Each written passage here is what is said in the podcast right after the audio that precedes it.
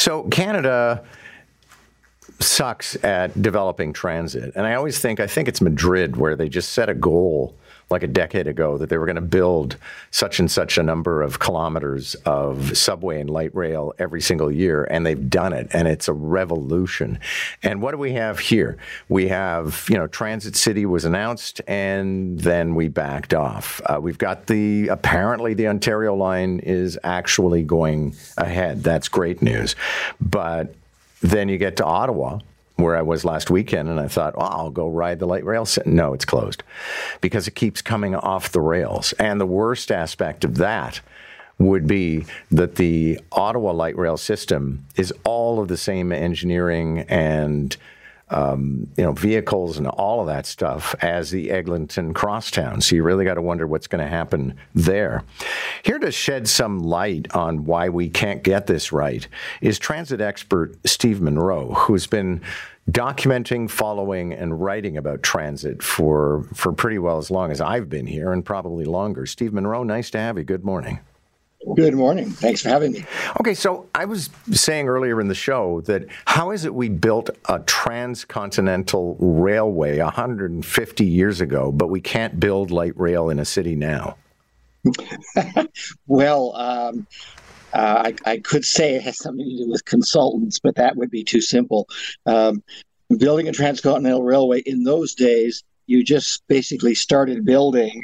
And you didn't change your mind halfway through that instead of going to the Pacific Ocean, you were, going to the Arctic Ocean, or maybe playing loop-the-loop around the Great Lakes. You just built the thing. You mentioned both Toronto and Ottawa. The situations are very different in the two cases. Ottawa was a situation where they had a plan. A new mayor was elected. He scrapped Plan 1, implemented Plan 2, and it absolutely had to be open by his target date because he promised it.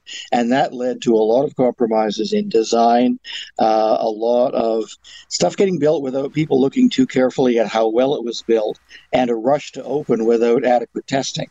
So, yes, while some of the same firms are involved in Ottawa as are involved in some of the Toronto projects, there is at least a difference here that we're not pressing Crosstown, for example, to get the thing open yesterday without adequate testing. Also, I don't think there have been some of the same design compromises made here as were made in Ottawa that has led them. Some of the derailment problems are from a design compromise on curve radius, just to make the line fit within a space they wanted to build it, rather than saying, we got to go through that building over there. This isn't the kind of thing that happens politically. So the occasion of our conversation this morning is the story about the Scarborough RT, and it came undone a few weeks ago. It was supposed to be decommissioned anyway come November, but apparently it's just never going to come back. How compromised is transit in Scarborough as a result of that? Well, it's not just the RT, because as you say, it was going to go away in November anyhow. The compromises in Scarborough go back decades because the original compromise was the Scarborough RT itself. Originally, the TTC in the 60s, we're talking like 1966, was planning to build a network of light rail with a line going northeast through Scarborough out to Malvern. And this was when, most of that part of the world was farmland.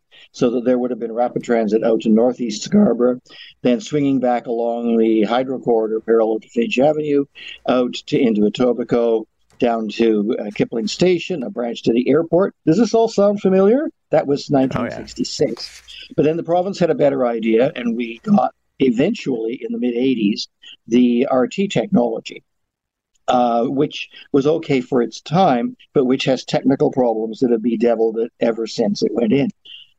Fast forward to David Miller and Transit City, which you mentioned. That was going to be a network of light rail lines around the city, including three lines would have served Scarborough. One would have been a replacement for the RT. One would have been along Eglinton, up Kingston Road and Morningside. to UTSC and then north to Malvern, and one would have been Shepherd east from Don Mills Station.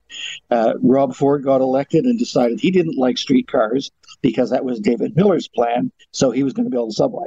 Well, we know where that sits. That plan's been on again, off again, and Doug Ford's subway may open by about 2030.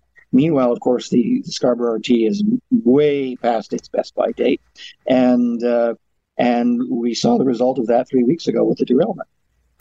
Thanks a lot for this. I realize it's part of a much longer conversation, but I appreciate you being here today. Okay. You're very welcome. Steve Munro is a kind of an interesting character because he is, he predates bloggers, but he's been writing as an analyst about transportation without being part of any kind of major media association for forever, frankly. And he's an interesting go-to guy. And I kind of laughed to myself when he was talking about the plan for Transit City, because I'm sure he's familiar with the map from 1912 that proposed a rail system for Toronto, which is actually more comprehensive than what we have now in terms of streetcars and subways. And that was 1912. So we've been doing this for more than a century. In the next half hour, Free for All Round 1, which is brought to you by Lexus of Vaughn, Canada's newest Lexus dealer near Canada's Wonderland in the Maple Auto Mall. Luxury is closer than you think.